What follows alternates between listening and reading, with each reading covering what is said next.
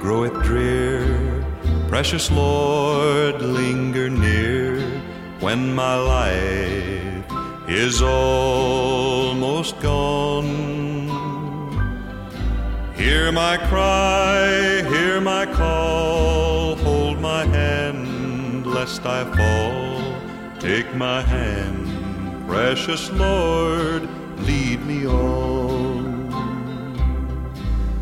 Precious Lord, take my hand, lead me on, let me stand. I am tired, I am weak, I am worn. Through the storm, through the night, lead me on to the light. Take my hand, precious Lord, lead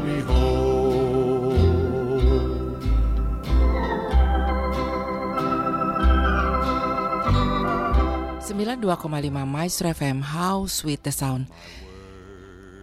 Shalom setiap Sobat Maestro yang saat ini boleh bergabung kembali uh, pagi hari ini bersama-sama. Tentunya kita boleh menikmati kembali kebaikan Tuhan. Saya Mitzi Anggriani kembali hadir menemani Sobat Maestro di mana pun berada Bagaimana kabarnya? Tentunya saya berharap setiap sobat maestro boleh ada di dalam pimpinan dan penyertaan Tuhan serta tetap bisa bersuka cita, menikmati kebaikan Tuhan, mensyukuri setiap keadaan dan tentunya kita masih selalu uh, menantikan Tuhan bekerja dalam hidup kita untuk kita bisa maju terus di dalam Tuhan. Baik Sobat Maestro, pagi hari ini kita akan sama-sama kembali merenungkan firman Tuhan. Saya akan ambil dari Mazmur pasal 37 ayat 7 dan 9. Mazmur pasal 37 ayat 7 dan 9. Dan mari sebelumnya kita minta pimpinan Tuhan terlebih dahulu di dalam doa. Mari kita berdoa. Terima kasih Tuhan Yesus kami mengucap syukur kalau saat ini kami boleh kembali dipimpin, disertai, bahkan kami boleh siap kembali mendengarkan apa yang Tuhan ingin katakan lewat firman Tuhan. Mari Roh Kudus, sucikan kuduskan kami dengan kuasa darah Yesus Kristus. Layakan kami di hadapan Tuhan. Mari Roh Kudus berbicara kepada setiap kami, mampukan kami untuk melakukan setiap firman Tuhan supaya kami boleh mengerti jalan-jalan Tuhan dan kami bisa menikmati berkat-berkat Tuhan. Terima kasih Tuhan Yesus, berbicaralah kepada kami. Di dalam nama Yesus Kristus kami mohon. Haleluya. Amin. Sobat Maestro Mazmur pasal 37 ayat 7 dan 9 demikian bunyinya. Berdiam dirilah di hadapan Tuhan dan nantikanlah dia Jangan marah karena orang yang berhasil dalam hidupnya, karena orang yang melakukan tipu daya. Ayat 9, sebab orang-orang yang berbuat jahat akan dilenyapkan, tetapi orang-orang yang menanti-nantikan Tuhan akan mewarisi negeri. Eh, sobat maestro, menanti adalah hal yang paling sulit untuk kita lakukan, bukan? Ya, menanti atau menunggu sesuatu. Seringkali kita tidak sabar. Seringkali kita tidak bisa memutuskan sesuatu yang dapat kita lakukan karena kita masih menanti, karena kita masih menunggu. Kita tidak pernah bisa luput sobat maestro dari soal nanti menanti ya tiap hari dalam kehidupan ini. Pengalaman menanti itu selalu mewarnai kehidupan kita. Apakah kita menanti tibanya pulang kerja, menanti pulangnya suami dari luar kota, menanti anak-anak pulang dari sekolah, dan sebagainya. Menanti atau menunggu adalah pelajaran yang paling sulit di dalam kehidupan Kristiani juga. Menanti jawaban doa kita misalnya dari Tuhan. Menantikan Tuhan untuk bertindak menantikan Tuhan untuk menghantarkan kita melewati kesulitan rasanya paling sulit dan sering kali membuat kita ini was-was, membuat kita ini harap-harap cemas dan lain sebagainya ya sobat maestro. Benar memang menanti itu sulit. Saya pun termasuk orang yang sulit untuk menanti, maksudnya untuk menunggu sesuatu. Karena saya orangnya cepat, segala sesuatu praktis, jadi segala sesuatu inginnya sesuai dengan apa yang sudah dirancangkan, direncanakan. Waktu jam-jam kerja atau waktu jam-jam yang harusnya dilakukan sesuatu, kalau itu sepertinya kita e, menunggunya lama atau kita e, ada hal-hal yang lain yang ternyata tidak tepat, sering kali itu sulit untuk dihadapi. Tetapi Sobat Maestro, Allah menuntut kita tetap untuk melakukan apa yang dikatakan Mazmur 37 ayat 7. Berdiam dirilah di hadapan Tuhan dan nantikanlah dia. Terjemahan lain ada yang berbunyi, nantikanlah dia dengan sabar. Bukan hanya menantikan, tetapi menanti dengan penuh kesabaran. Sobat Maestro, berkat Tuhan akan dicurahkan secara berlimpah kepada orang yang mempraktekkan kesabarannya di dalam penantian terhadap Tuhan. Selanjutnya dikatakan dalam ayat 9 pemazmur berkata, Sebab orang-orang yang berbuat jahat akan dilenyapkan tetapi orang-orang yang menanti-nantikan Tuhan akan mewarisi negeri. Saya tidak tahu persisnya apa sih artinya mewarisi negeri dalam hal ini, dalam ayat ini. Tapi satu hal yang pasti adalah bahwa anak-anak Tuhan yang dengan sabar menantikan Tuhan akan memperoleh berkat Tuhan yang besar dan berlimpah. Bagikan orang yang mendapatkannya di bumi ini atau mendapatkan bumi ini. Selanjutnya Sobat Maestro, Eh, saat ini mari kita mau mendengar apakah makna bagi kehidupan kita jika dengan sabar kita menantikan Tuhan. Yang pertama, menanti dengan sabar maka Allah akan menjawab. Itulah yang harusnya kita harapkan atau kita dapatkan ketika kita menanti dengan sabar. Maka pasti Allah akan menjawab. Kadangkala doa-doa kita dijawab dengan segera, tapi yang paling sering adalah Allah menginginkan kita menanti jawaban doa itu. Dalam Lukas 18 ayat 1 dikatakan, Yesus mengatakan suatu perumpamaan kepada mereka untuk menegaskan bahwa mereka harus selalu berdoa dengan tidak jemu-jemu. Dengan kata lain, Tuhan Yesus berharap kita berdoa dan terus berdoa, pantang menyerah. Saya tidak tahu apakah Sobat Maestro saat ini juga sedang menantikan sesuatu. Menanti jawaban doa, menanti sesuatu yang sedang kita gumulkan untuk bisa kita menang dari masalah kita. Mungkin menanti jawaban dokter di mana harus memutuskan sesuatu di mana kita harus belajar untuk menanti atau menunggu jawabannya dari Tuhan disesuaikan apa yang Tuhan mau sebetulnya ya. Banyak sekali dalam hidup kita ini kita harus berurusan dengan waktu-waktu menanti. Mengapa Allah membuat kita menanti? Mengapa dia menunda waktu untuk menjawab kita? Mungkin dia melihat waktunya itu belum tepat untuk kita. Mungkin dalam keadaan tertentu Allah sedang mengatur sesuatu atau sedang menetapkan seseorang untuk menjadi jawaban doa kita. Sebab diri kita sendiri juga harus dipersiapkan.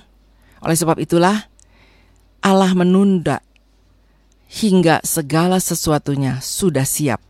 Kemudian jawaban doa itu juga tiba, ya. Sobat Maestro mungkin saat ini ada yang sedang menunggu atau menanti, tapi ada juga yang sudah lewat dari waktu menanti dan sudah mendapatkan jawabannya. Mungkin kita sedang dan sudah berdoa sekian lama untuk satu hal tersebut Bahkan sampai kita sudah mencapai tahap keragu-raguan apakah doa kita ini hanya menangkap angin saja. Memang Sobat Maestro pengalaman serupa ini bisa terjadi bukan hanya terhadap uh, kita sebagai orang yang percaya kepada Tuhan Yesus yang mungkin juga awam ya, biasa-biasa saja. Tapi juga bisa terjadi kepada seorang hamba Tuhan sekalipun yang tidak terlepas dari pengalaman yang sama. Betapa mudahnya kita menjadi kecewa, bahkan menyerah untuk berdoa lagi. Tapi Allah berkata kepada kita, "Teruslah berdoa, Jangan menyerah. Pada waktuku, waktu yang paling baik dan tepat, maka jawaban doamu itu juga akan tiba. Kita akan mendapatkan jawaban doa itu. Luar biasa, Sobat Maestro. Oleh sebab itu, nantikanlah Tuhan dengan sabar, maka Allah akan menjawab. Itu yang pertama. Yang kedua, menantikan dengan sabar dan Allah akan bertindak. Sobat Maestro, perjuangan terbesar itu selalu diperhadapkan kepada mereka yang menyerahkan diri di dalam pelayanan kepada Tuhan. Ya, perjuangan terhadap keputusasaan, penaburan firman, serta kerja keras yang sudah dilakukan pelayan-pelayan Tuhan, namun justru tidak menghasilkan buah. Hasil jerih lelah itu seolah-olah jauh dan tidak kunjung tiba. Pemasmur datang kepada pelayan Kristus yang letih lesu, yang kecewa, yang nyaris menyerah dan mengatakan berdiam dirilah di hadapan Tuhan dan nantikanlah dia.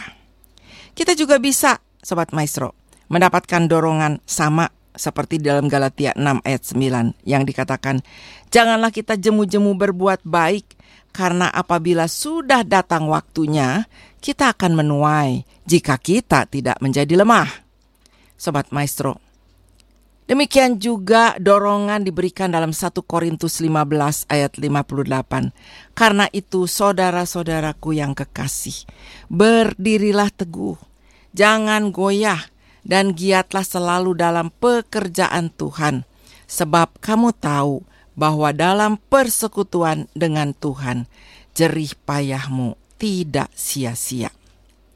Sobat Maestro, ada sebuah peristiwa terjadi di sebuah kota industri. Seorang guru sekolah minggu wanita diminta untuk mengajar suatu kelas. Dia bertanggung jawab untuk kelas anak-anak lelaki. Dan salah satu dari mereka adalah seorang anak yang bernama Bobby.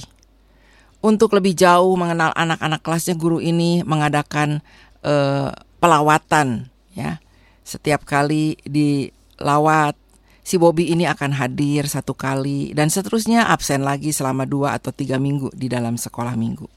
Demikianlah perilaku anak ini. Dilawat, dia datang satu kali, lalu absen selama dua atau tiga minggu. Lalu guru sekolah minggu ini menemui kepala sekolah minggunya untuk membagikan pengalamannya perihal muridnya ini. Dia minta agar anak ini diserahkan saja ke kelas lain. Kepala sekolah minggu ini mendorong si guru sekolah minggu ini Jangan menyerah. Saya merasakan ada sesuatu yang luar biasa pada diri anak ini. Jangan cepat menyerah katanya ya. Carilah, carilah dia, undanglah dia lagi ke sekolah minggu. Jangan jemu-jemu. Lakukan itu terus. Dengan dorongan ini, guru sekolah minggu ini kembali lagi melawat Bobby.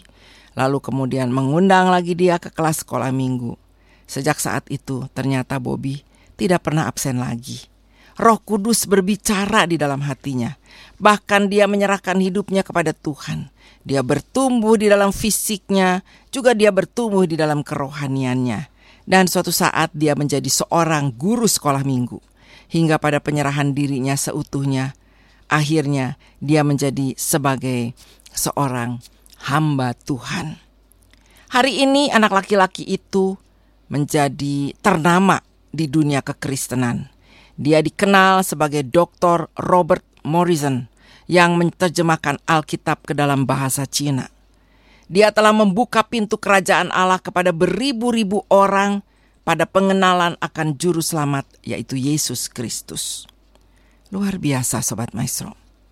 Mungkin ada seseorang terkasih, entah itu saudara kandung kita atau mungkin itu orang tua kita. Mereka sudah kita doakan sekian lama, supaya menjadi percaya. Kita sudah bersaksi melalui bibir mulut kita dan kehidupan kita. Namun kelihatannya mereka acuh tak acuh saja. Kita sudah melihat tidak ada hasil apa pun dari semua usaha ini. Mungkin kita sebagai guru sekolah minggu yang mengajar sekolah minggu, mungkin kita menemukan seorang anak yang kelihatannya mustahil untuk menjadi baik, bahkan nakalnya luar biasa. Tiap-tiap minggu kita lalui dengan kerinduan untuk melepaskan anak ini saja kepada orang lain. Atau sama sekali dia tidak perlu datang dan kita mengacuhkannya. Sobat Maestro mungkin ada perasaan itu. Tapi apa pun kondisinya, perkenankanlah pagi ini mengata, Tuhan mengatakan kepada kita, teruskan apa yang kita sudah mulai. Sabarlah menantikan Allah. Usaha kita tidak pernah akan menjadi sia-sia. Allah tidak pernah bertindak keliru atau salah. Janganlah jemu-jemu berbuat baik. Karena pada waktunya kita akan menuai kalau kita tidak menjadi lemah. Sobat Maestro, saat kita menantikan dengan sabar, kita akan melihat Allah bertindak. Lalu yang ketiga, Sobat Maestro, ketika kita menanti dengan sabar, Allah akan menyelamatkan. Sobat Maestro, ketika kita menghadapi masalah, menghadapi problem, apa yang harus kita lakukan? Kita berjuang secepat mungkin bukan untuk keluar dari problem itu? Kita sering kali minta dukungan doa supaya orang lain mendoakan kita dan kita terlepas dari problem itu. Kita terlepas dari masalah itu kita lewati masalah itu. Kita berpikir sambil tetap sibuk dan menyusun jalan pelepasan untuk diri kita sendiri, maka semuanya itu akan lewat, akan menjadi beres. Nah, sobat maestro, ada sebuah contoh konkret di dalam Yesaya pasal 30. Umat Israel sedang diperhadapkan pada suatu serangan.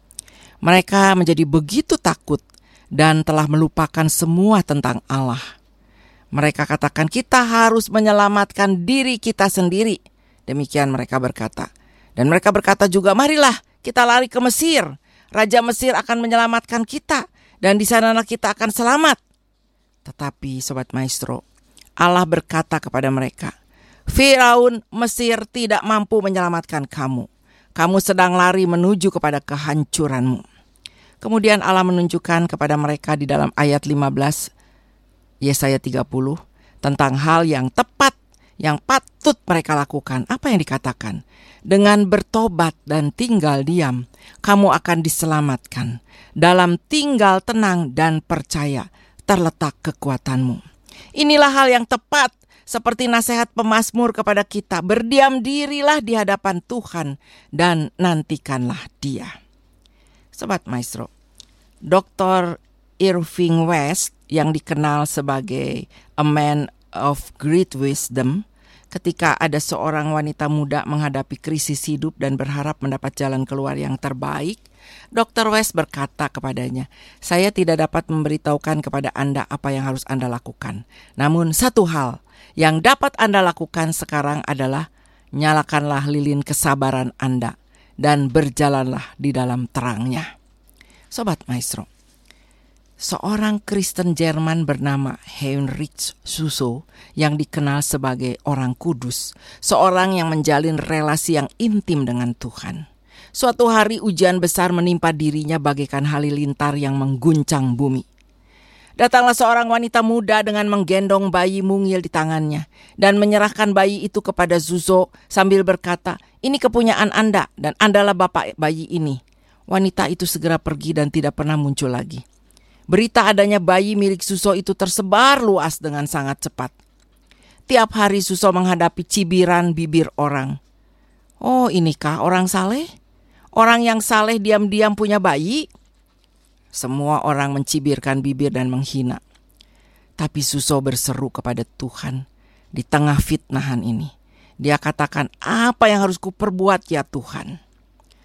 Allah menjawabnya, lakukan apa yang kukatakan kepadamu Menderitalah karena dosa yang diperbuat oleh orang lain dan tidak perlu membela diri dengan sepatah kata pun. Luar biasa Sobat Maestro. Tuhan berkata yang sangat mengejutkan kepada Suso. Disuruh menderita karena dosa yang diperbuat oleh orang lain. Dan tidak perlu membela diri dengan sepatah kata pun dikatakan. Lalu Suso kembali ke rumah dan dia memelihara bayi mungil itu. Allah tidak pernah melupakan dia. Tiba-tiba pada suatu hari, Ibu bayu itu muncul lagi di depan pintu rumah pintu rumahnya dan berkata, "Saya ingin bayi saya kembali." Wanita itu menyampaikan permintaan maaf atas kebohongannya yang mengatakan bahwa Suso adalah bayi atau ayah bayi itu. Sobat Maestro, Allah telah bertindak memulihkan nama baik hambanya sebab Suso sudah bersabar menantikan tindakan Allah. Tidak mudah, Sobat Maestro. Enggak gampang, Sobat Maestro. apa yang dihadapinya dalam waktu-waktu yang begitu sulit di mana dia Suzo itu harus menghadapi cibiran bibir, mungkin dia dikucilkan, mungkin dia disiasat oleh oleh eh, gerejanya atau oleh persekutuannya. Tetapi dalam waktu yang tepat Tuhan bekerja. Mungkin kita sobat maestro mendengarkan hikmat manusia yang sering kali kita lebih dengarkan, yang selalu mendengung di telinga kita. Kita sering kali mungkin mendengar di telinga kita, ayo berusahalah sendiri, cepatlah bertindak sebelum terlambat, segeralah minta pertolongan orang lain, lakukanlah sesuatu apa saja. Tapi Sobat Maestro Hikmat Allah akan berkata, berdiam dirilah di dalam Tuhan, nantikanlah dia dengan sabar. Sobat Maestro, sebuah syair indah berbunyi demikian, Tunggu Allah akan menjawab doa-doa yang sudah engkau panjatkan sekian lama. Tunggu, Allah akan bertindak bagimu, hai engkau yang sudah mulai kecewa. Tunggu, Allah akan menyelamatkan engkau keluar dari problem yang sekarang sedang menyerangmu. Sobat Maestro, biarlah kata-kata itu juga berbicara kepada setiap kita.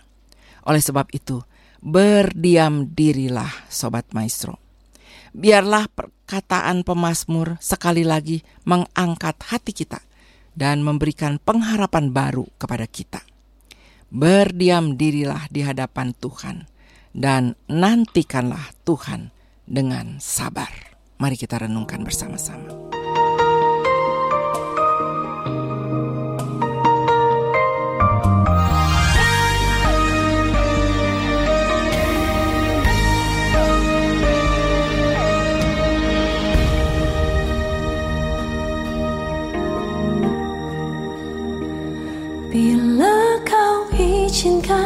Sesuatu terjadi. Ku percaya semua untuk kebaikanku. Bila nanti telah tiba waktumu Ku percaya kuasamu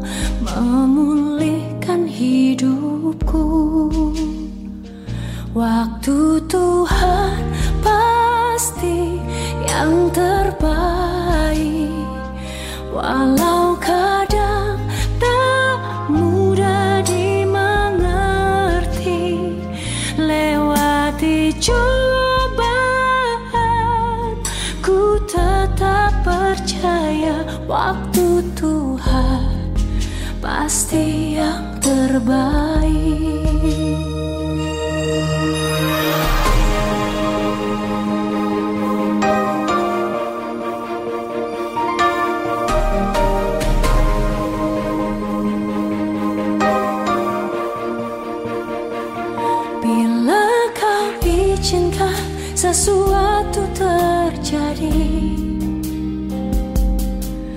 Ku percaya semua untuk kebaikanku. Bila nanti telah tiba waktumu Ku percaya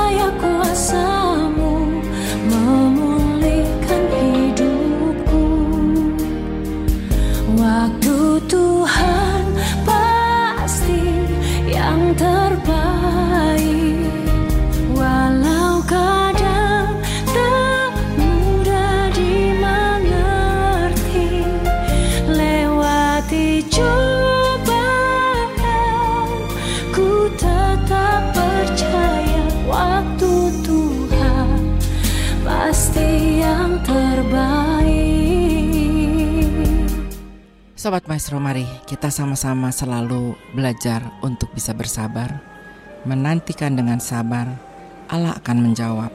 Menantikan dengan sabar Allah akan bertindak Dan menantikan dengan sabar Allah akan menyelamatkan. Biarlah setiap kita boleh belajar untuk menantikan Tuhan. Tuhan akan menolong kita. Mari kita berdoa. Terima kasih Tuhan Yesus. Saat ini kami boleh kembali diingatkan Bagaimana kami harus belajar bersabar untuk menantikan sesuatu. Tuhan Yesus tolong kami. Kami sering kali ingin cepat, kami sering kali ingin menjawab, mendapat jawaban doa dengan instan, kami sering kali ingin melihat Allah bertindak. Tuhan ampuni kami. Karena kami sering kali memaksakan waktunya Tuhan untuk bekerja sesuai dengan apa yang kami kehendaki. Tetapi kami percaya kalau Tuhan, roh kudusmu, menolong kami, memberikan kepada kami hikmat, kesabaran, maka kami percaya Tuhan juga akan memberikan kepada kami kesempatan untuk kami terus belajar bersabar, menantikan jawaban doa, menantikan bagaimana kami juga nanti akan melihat kuasa Allah dinyatakan dalam segala tindakan yang Tuhan mau dan Allah menyelamatkan. Terima kasih Tuhan Yesus, Engkau yang bekerja dalam hati kami. Di dalam nama Yesus Kristus kami sudah berdoa. Haleluya. Amin. Amin. Sobat Maestro, saya percaya setiap Sobat Maestro diberkati oleh firman Tuhan yang kita sudah dengarkan bersama-sama dan kita renungkan. Tuhan akan menolong kita untuk melakukannya. Baiklah Sobat Maestro dari Geraha Maestro Jalan Kaca Piring 12 Bandung, saya Misi Anggriani akan segera undur diri. Tuhan memberkati kita semua. Shalom, damai sejahtera Tuhan beserta dengan kita sekalian. Waktu Tuhan pasti yang terbaik.